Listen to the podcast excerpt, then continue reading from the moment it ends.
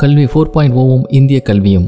இந்திய கல்வியின் கவலை தரும் அம்சம் அது பலவிதமான முரண்களால் ஆனது என்பதாகும். அப்படியான முரண்களை இந்த நோய் தொற்று காலம் மேலும் புரியோடுப்பாக வைத்துவிட்டது. எப்போதுமே நம் கல்வி அப்படித்தான் இருந்து வந்துள்ளது. முறையான கல்வியில் ஏதேதோ இணைக்கப்பட்டு கரார் முறை தேர்வுகளோடு தேர்ச்சி விழுக்காடு மதிப்பெண் என்று அலறி விடுவார்கள். ஆனால் ஒரு யதார்த்த நிகழ்வு நமது கல்வி எவ்வளவு நம்மளை ஏமாற்றி விட்டது என்பதை நமக்கு கதற கதற கற்றுத்தந்து விடுகிறது.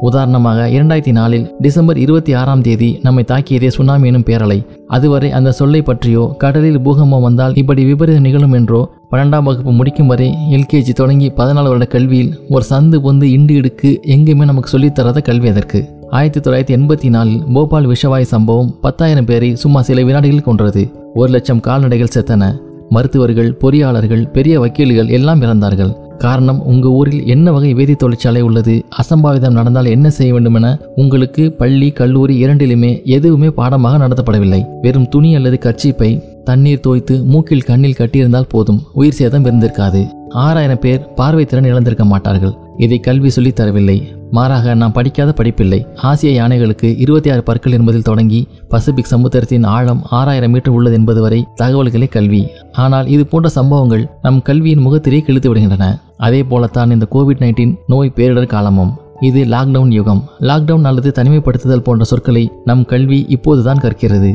இனி வரும் ஆண்டுகளில் லாக்டவுன் தனிமைப்படுத்துதல் சமூக இடைவெளி முகக்கவசம் என பல புதிய சொற்களை நம் கல்வியை நினைப்போம் ஆனால் இந்த மூன்று சம்பவங்களிலும் நமக்கு என்ன தெரிய வருகிறது? ஒன்று நம் கல்வியை நம்ப முடியாது. இரண்டு இந்த புதிய சொற்கள் சுனாமி லாக்டவுன் இப்படி இவை ஆயிரக்கணக்கான உயிர்களை பலி கொடுத்து நாம் கல்வியில் இணைக்கும் காஸ்ட்லி மாற்றம். மூன்று இன்னும் இந்த மாதிரி என் கல்வி நான் எல்லாம் படித்து முடித்து விட்டேன் என்று நினைத்தாலும் எத்தனை விஷயங்களை எனக்கு சொல்லவில்லையோ எனும் அச்ச உணர்வை தவிர்க்க முடியாதது. இந்த லாக்டவுன் யுகம் நமக்கு அப்படி என்ன சொல்லிக் கொடுத்தது என்று கேட்டுக்கொள்வோம். பள்ளி எனும் கட்டடம் மூடப்பட்டால் கல்வியை எப்படி குழந்தைகளும் எடுத்து செல்வது என்கிற மாற்று வழி பற்றிய எந்த முன் தயாரிப்பும் நம்மிடம் இருக்கவில்லை.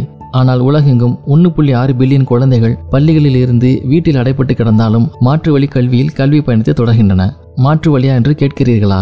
முதலில் அமெரிக்காவையே எடுத்துக்கொள்வோம். புளோரிடா நல்ல முன்னுதாரணம். திரும்ப நினைவு கூறுவோம் கருப்பின குழந்தைகள் அதிகம் இருக்கும் ஒரு மாகாணம் அது. சென்ற இரண்டாயிரத்தி இருபது மார்ச் பத்து அன்று அங்கே லாக்டவுன் அறிவிக்கப்பட்டது. மிக மோசமான கோவிட் தாக்கி இறப்புகளும் இழப்புகளும் மிக உச்சம் தொட்ட நாடு அமெரிக்கா. ஆனால் மார்ச் ஏழாம் தேதி ஒரு முக்கிய சர்வே எடுத்து முடித்தார்கள். புளோரிடாவில் எந்தெந்த குழந்தைகளிடம் கணினியோ அல்லது கைபேசியோ இல்லை என்பதையும் யார் யாரிடம் இணைய இணைப்பு இல்லை என்பதையும் கணக்கெடுத்தார்கள். தன்னார்வலர்கள் ரோட்டரி லயன்ஸ் என்று உதவ முன்வந்தார்கள் இது குறித்து நாம் ஏற்கனவே ஓரளவு பார்த்தோம். மார்ச் பன்னெண்டு அன்று பள்ளியில் சாலையிலேயே ஒரு கியூவை வர வைத்து மாணவர்கள் யார் யாரிடம் எந்த மின்னணு இணைய சாதனம் இல்லையோ அவர்களுக்கு பழைய செல் உபரி கணினி என ஆளுக்கு ஒன்று தரும் அளவுக்கு இறக்கமுள்ளவர்கள் உதவி கிடைத்தது. அரசு ஆங்காங்கே விலையின்றி இணையட்டாளர்களை ஏற்படுத்தி மார்ச் பதினாலு அன்று தொடங்கியது புதிய வகை கல்வி புளோரிடா தினமும் மூன்று மணி நேர இணைய கல்வி சேவையை தொடங்கியது.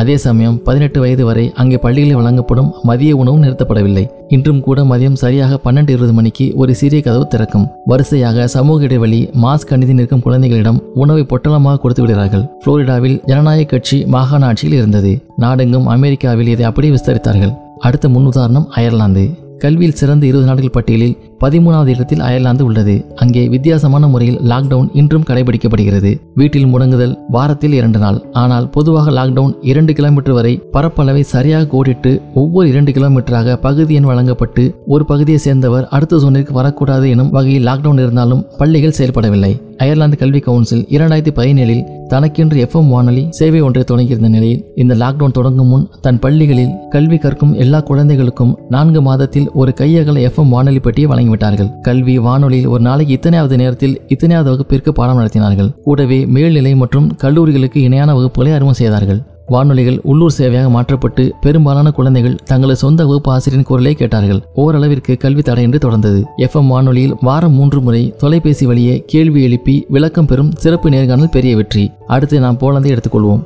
மற்ற நாடுகளை விட இரண்டாயிரத்தி இருபதாம் ஆண்டு பிப்ரவரியிலேயே அவர்கள் கல்விக்கூடங்களை மூடினார்கள். எழுபது சதவீதம் கல்விக்கூடங்கள் போலந்தில் தனியார் வசம். அரசு கல்வியை தடையின்றி எடுத்துச் செல்ல தனியார் கல்வித்துறைக்கு நிதி உதவி கடனை உடனே அறிவித்தது. மருத்துவமனைகளில் படுகைகள் இருப்பது எவ்வளவு அவசியமோ அதே போலவே கல்வி தடைபடாமல் தொடர்ந்து அவசியம் என சம அளவு பரிசீலிக்கப்பட்டது. பிப்ரவரியில் குழந்தைகளுக்கு பள்ளிகள் மூடப்பட்டாலும் ஆசிரியர்களுக்கு கணினி வழி இணைய கல்வி குறித்த குறுகிய கால பயிற்சி ஒன்றை பன்னெண்டு நாட்கள் நாடு முழுவதும் இலவசமாகவே அரசு தன் செலவில் நடத்தி முடித்தது. பிறகு ஒரு மாத காலம் ஒவ்வொரு பள்ளிக்கும் இணைய வகுப்புகளை ஏற்படுத்த தொழில்நுட்ப ரீதியிலான உதவிகளை வழங்கியது அரசு.